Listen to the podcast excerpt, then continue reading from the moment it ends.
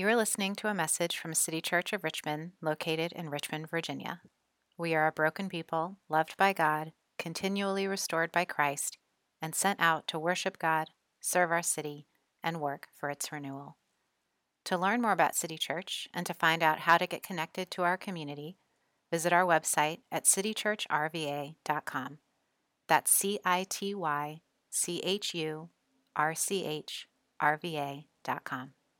And thanks for listening. All right, if you would, please go ahead and take a seat. We're going to continue our worship this afternoon. My name is Harrison Ford. I'm one of the pastors here.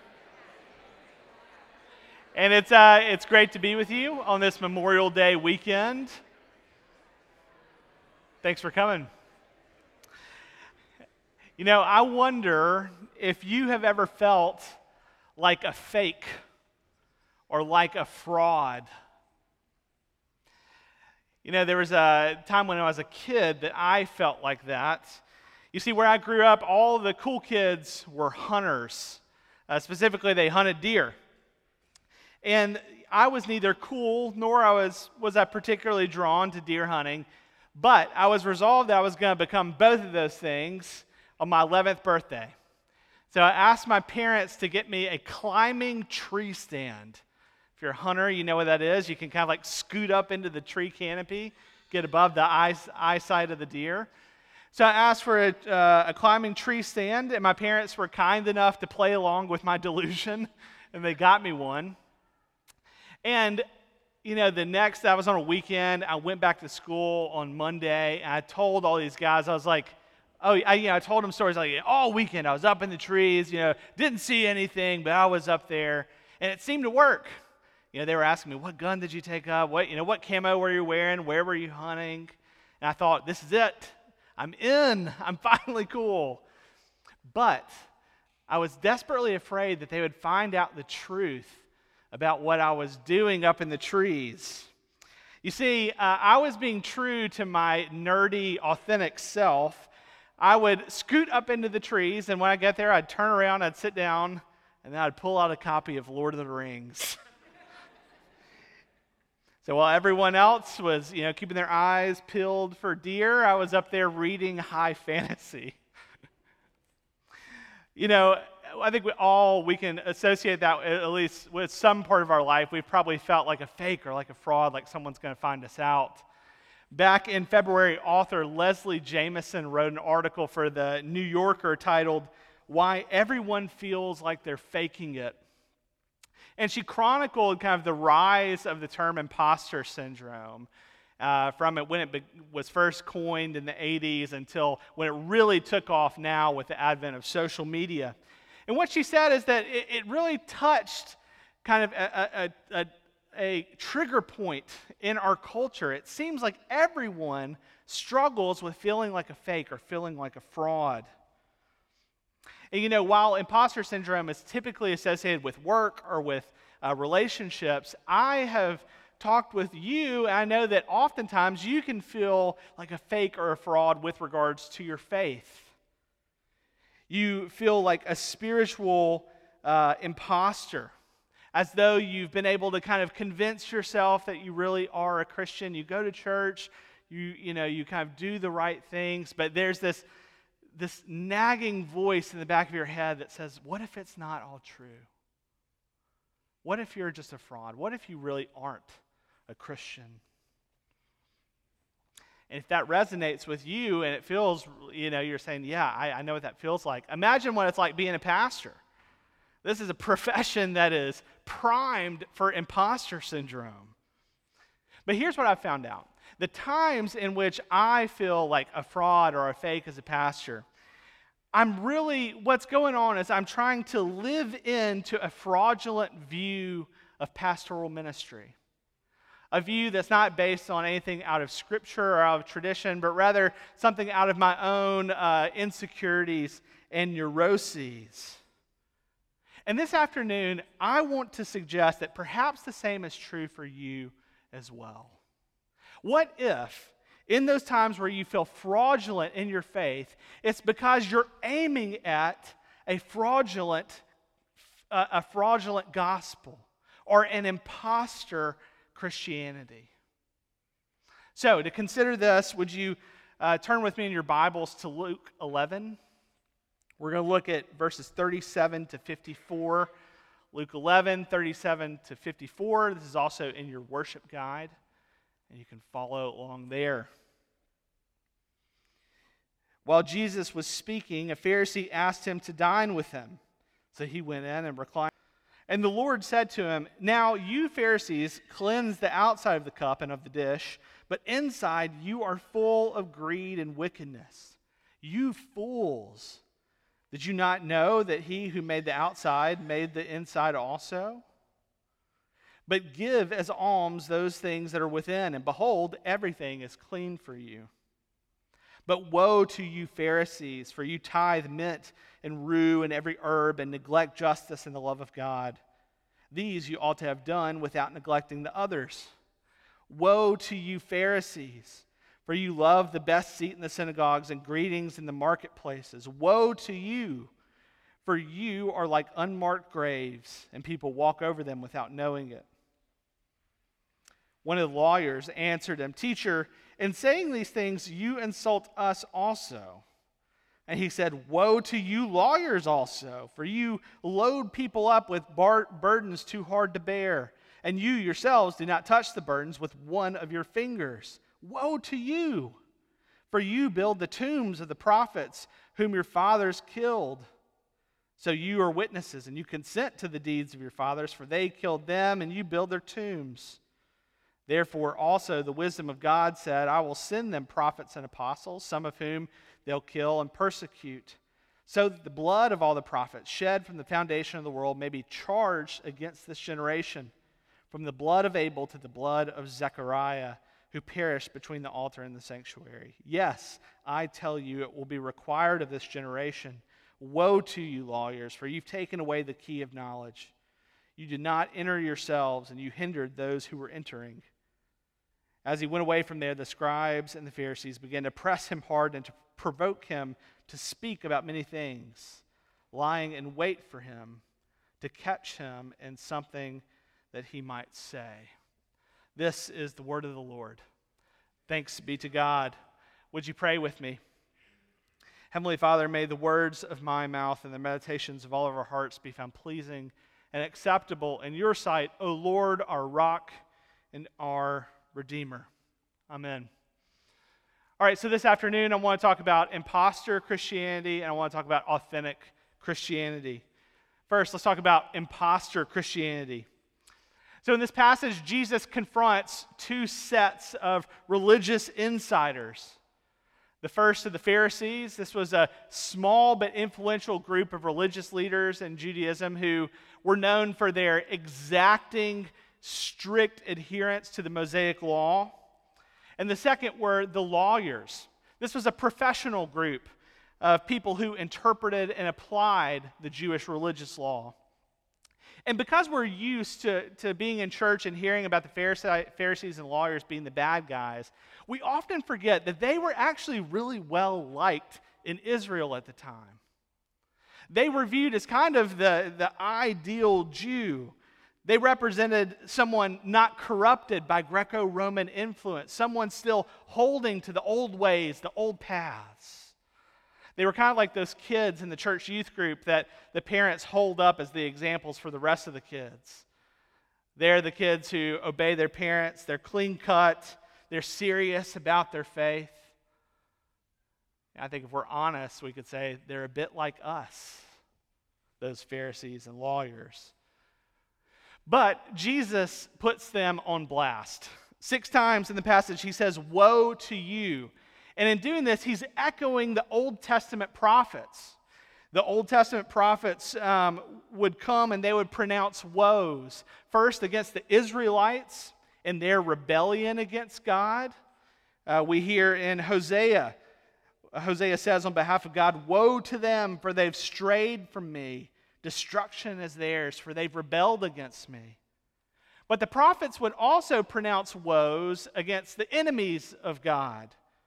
Zephaniah says, Woe to the inhabitants of the seacoast, the nations of the Cherethites. The word of the Lord is against you, O Canaan, land of the Philistines, and I will destroy you.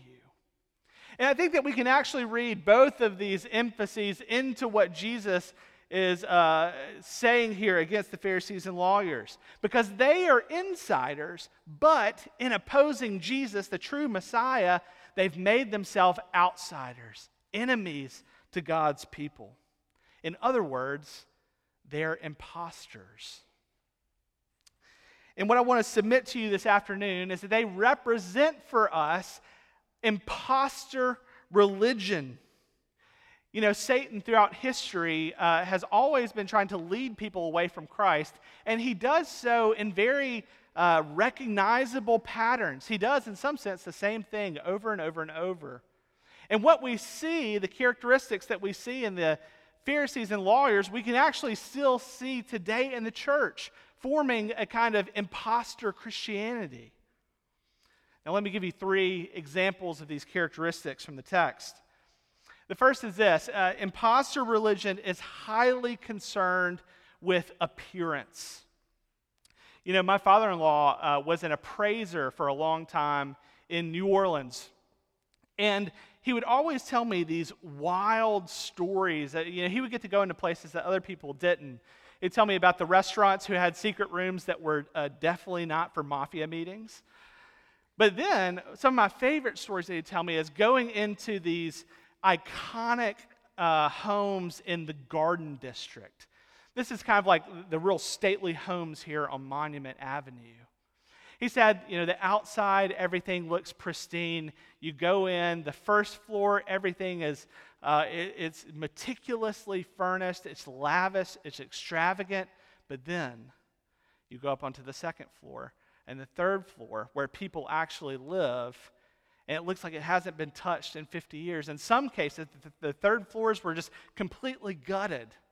And the problem was that these families would receive these homes from, you know, their forebears, but they didn't have money to pay for the upkeep. So all of the money went to what they deemed important, which is the place where they received the guests, the place where high society happened.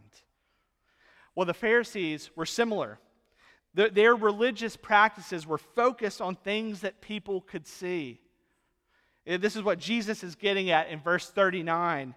Now, you Pharisees cleanse the outside of the cup and the dish, but inside you're full of greed and wickedness. And because of this emphasis on appearance, their religious practice was highly performative. They would do these kind of over the top, grand gestures, uh, gestures so that people could see their devotion to the law. This is what Jesus is referring to in verse 42 when he says that they tithe mint and rue and every herb. What he's talking about here is the idea that they would go out into their garden and they would count all the little stalks of their stalks of their herbs and give a tenth of that as an offering. Now, that's not required in the law, but they did it because it would show them to be these hyper pious people. Now, we don't know here if Jesus is saying they literally did that or if that's just him being hyperbolic, but the point still stands. The Pharisees and the lawyers devoted themselves religiously to things that God didn't necessarily command, but things that would get them seen by other people. And they ignored the things that God did command, but only God would see. Namely, justice and love. Now, this brings us to the second characteristic of impostor religion it thrives on recognition and external validation. So, the reason the Pharisees were so performative with their religious practice uh, was because they wanted to be recognized. They wanted to be validated for all the hard work they put into keeping the law of God. And we see Jesus talking about this in verse 43 Woe to you, Pharisees, for you love the best seat in the synagogues and greetings in the marketplace. The best seat in the synagogue would have been at the very front, and it would have been kind of like one of these chairs, a chair that faces out toward the congregation. And so, if you're sitting in that seat, everyone in the building could see you. And so, what we learn here is that for the Pharisees, worship was primarily something that in which they could be seen. It was, in a sense, self worship. And then this extended, though, out into the community. Whenever they would go into public places like the market, they would hold court so that people would hear them and would come and pay their respects. And so, what we find here is that their religious practice wasn't motivated by love of God, but really love of self. And so we see that impostor religion is really not God worship, but it's self worship. Third, impostor religion perpetuates itself through a system of fear based rule keeping. In verse 46, Jesus says, Woe to you, lawyers, also, for you load people up with burdens too hard to bear, and you yourselves don't touch the burdens with one of your fingers. You see, the way that the Pharisees and the lawyers were able to maintain their importance and their status in the community was by pushing a doctrine of salvation by works. In other words, you had to earn God's good favor, you had to earn being in God's right standing.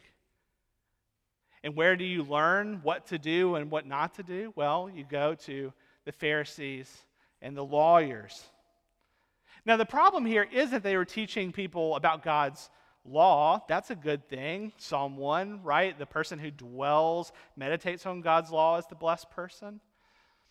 And it wasn't that, you know, they were telling people to do and to not do things. God's law isn't relativistic. It says that there are things you should do and things that you ought not do.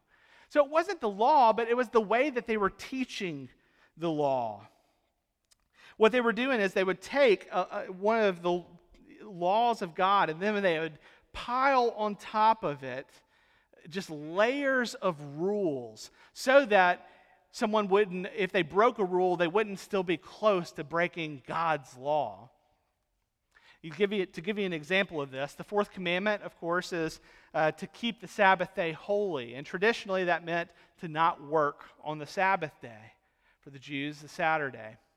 Well, the Pharisees and the lawyers wanted to clarify what that actually meant. So they came up with 39 categories of work that was prohibited. And then each of those categories, there would be kind of all these sub lists of rules of what you that meant you could do and what you couldn't do. And if that sounds complicated to you, well, it was. It was complicated by design. Why? Because it kept the lawyers and the Pharisees in their place of prominence. So, what we see is the impostor religion, the Pharisees and the lawyers focused on appearances. It thrived on recognition and external validation. And then it kept itself prominent through fear based rule keeping.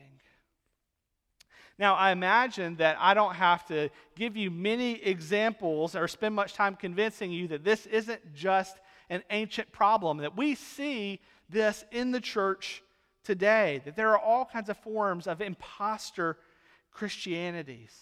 A Christianity that's, that's primarily concerned with what people can see. A Christianity that primarily serves to validate and affirm me. A Christianity that teaches salvation by works and not salvation by grace. And it would be easy to just kind of spend the rest of the sermon pointing these out. You know, the prosperity gospel, which is all about your comfort and wealth, the influencer gospel, which is about being cool and relevant, the fundamentalist gospel, which is about drawing ever tighter circles, delineating who is and isn't really a faithful Christian, the progressive gospel, whose constant refrain is do better. But, friends, if we did that, we would be falling into the same trap that the Pharisees fell into the trap of comparative righteousness. It would be a paying attention to the outside while neglecting the inside. And I think if we would look at the inside and we're completely honest, what we would find is that we struggle these, with these very same things. And what I want to suggest to you is that our imposter syndrome is actually evidence of that. I mean, think about it. When, when we're struggling, to, uh, when we feel like a fake Christian or a fraudulent Christian, what's going on in our lives?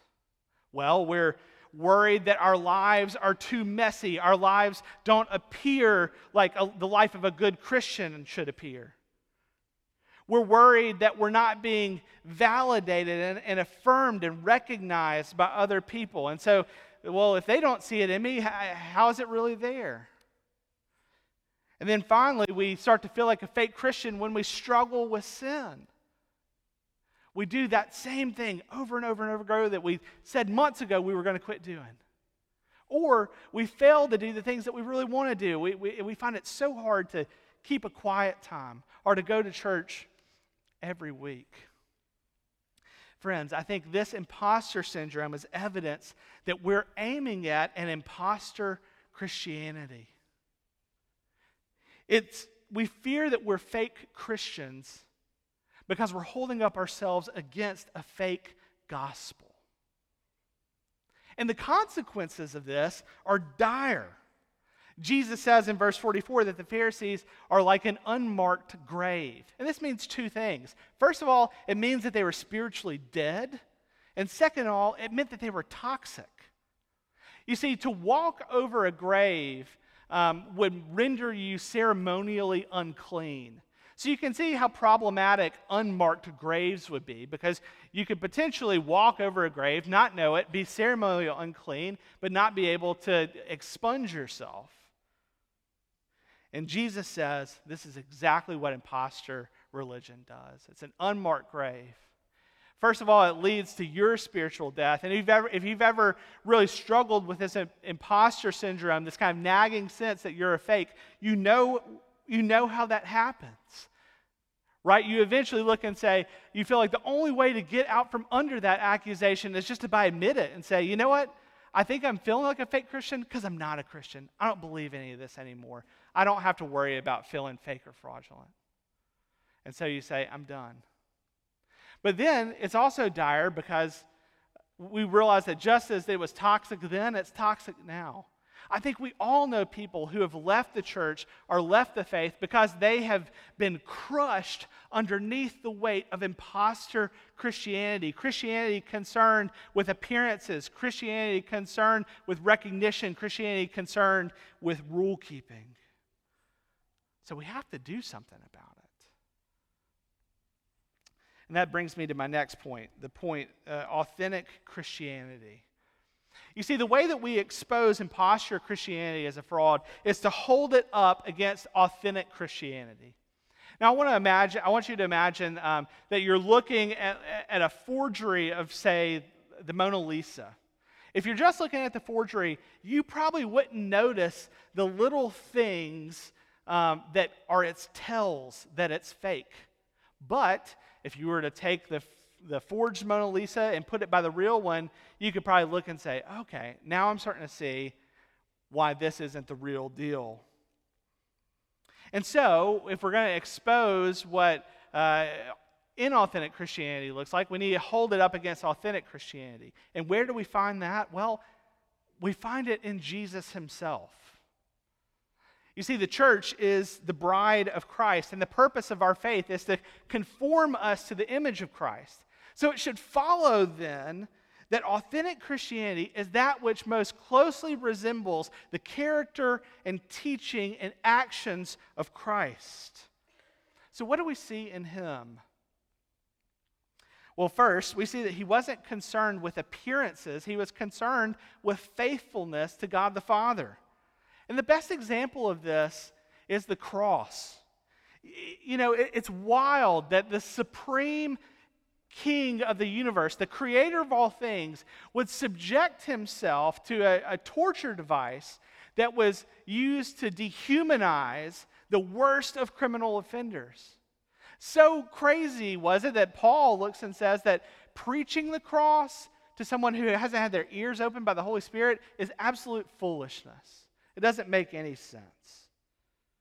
But Jesus bore the shame of the cross because he wasn't concerned with appearance. He was concerned with faithfulness to the Father. And because he was full of what the Pharisees lacked justice and love.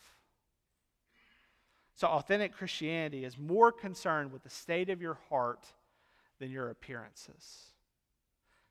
Second, we see that Jesus wasn't concerned with vain recognition, but rather he came to share his glory with us.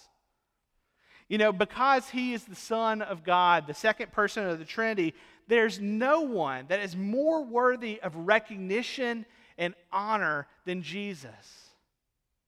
But what does he come to do? He comes to make us sons and daughters of the king. John 1:12, but to all who did receive him, who believed in his name, he gave the right to become children of God. So we see here that authentic Christianity isn't about recognition, it's not about uh, validation, but rather it's humble and it's self sacrificial. And then, third, in Jesus, we see that he didn't crush people under the burden of rule keeping, but rather liberated people by perfectly fulfilling the law on their behalf. Because Jesus is the perfectly holy God, he could do what we could not do, which is to live a perfect life. But he doesn't keep that for himself. He shares it with us. He takes our record of wrongdoing and gives to us his perfect record of law keeping. Paul puts it this way in Ephesians 2:8, for it's by grace that you've been saved through faith. And this is not of your own doing, it's the gift of God, not a result of works, so that no one may boast. This is the opposite of the fear based rule keeping of impostor Christianity. So, authentic Christianity focuses on God's grace, not on our rule keeping or our merit or our works. Now, having said all this, the tendency for us is to say, okay, I, I, get it. I get that, you know, I have been aimed at imposter Christianity. Now I want to be a part of authentic Christianity. So what I'm going to do is, um, to use this illustration, I'm going to clean the inside of the bowl. I'm, I'm going to start doing, I'm going to stop doing all the, uh, the imposter things. I'm going to start doing all the authentic things. I'm going to be clean from the inside. But the problem there is that is approaching the problem exactly as the Pharisees did. It's trying to work your way to God. It's trying to, it's kind of like making, uh, taking that forgery of the Mona Lisa and trying to make it ever even more close to the original. But the problem is that no matter how similar they would look, the forgery is never the authentic thing. No matter how hard we try, we can't work ourselves into authenticity. It's not something we do, it's something that we are. So, in conclusion, let me ask you this Is there any hope for fake, fraudulent Pharisees like you and me? If there wasn't hope, we wouldn't have about half of the New Testament. Paul, the hero of the faith, Paul was a Pharisee. Listen to how he describes himself in Philippians 3. If anyone else thinks he has reason for confidence in the flesh, I have more. Circumcised on the eighth day of the people of Israel, of the tribe of Benjamin, a Hebrew of Hebrews. As to the law, a Pharisee. As to zeal, a persecutor of the church. As to righteousness under the law, blameless. But whatever gain I had, I counted as loss for the sake of Christ, in order that I may gain Christ and be found in him. Not having a righteousness of my own that comes from the law, but that which comes through faith in Christ. Did you hear what Paul says here is the hope for Pharisees like him and you and me? The hope is to be found in him, to be found in Christ. This is union with Christ language. It's, it's not something about us becoming authentic Christians because we're doing the right things, but rather it's becoming authentic Christians because we're re- united to the very authentic Christ, the one true person, the true humanity. We've become authentic Christians because Jesus has come to live inside of us through the Holy Spirit. It's not that we have to clean out the inside of the bowl, He comes in us and cleans it out for us. In fact, He shares with us His clean bowl. Kind of a strange concept, but roll with me. Because what we find is that it's not about us having a perfect life, but rather it's being united to, participating, sharing in His perfect life. The very life of Christ himself. And how does Paul say that that happens? Well, faith. It's faith in Christ. In other words, contrary to what our culture teaches about authenticity, when, when we feel like a fr- fake, when we feel like a fraud, we don't look deeper inside of ourselves to try and bore down to the authentic self, but rather we look out towards Jesus. We remember his loveliness, his perfection, his beauty, his mercy, and realize that all of that has been given to us by being united to Him through faith by the Holy Spirit. And so, friends, whenever you feel like an imposter, whenever you feel like a fake Christian, remember your union with Christ. And don't look in, look out towards Him. Would you pray with me?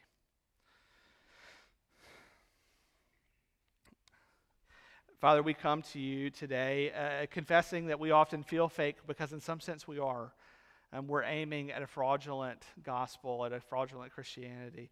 But we thank you, Father, that you love Pharisees like us. And Father, we thank you that whenever we feel fake, whenever we feel like frauds, we can look to you, the one true person, and know that you have dwelt within us through your Holy Spirit. Father, it's so hard for us to do that. We, we want so badly to prove ourselves. But Father, would you help break us so that we would hold only on to Christ by your grace. And Father, through that, would you help us to find true joy and true freedom and true liberation to be the people that you have made us to be? We ask this all in your Son's name. Amen.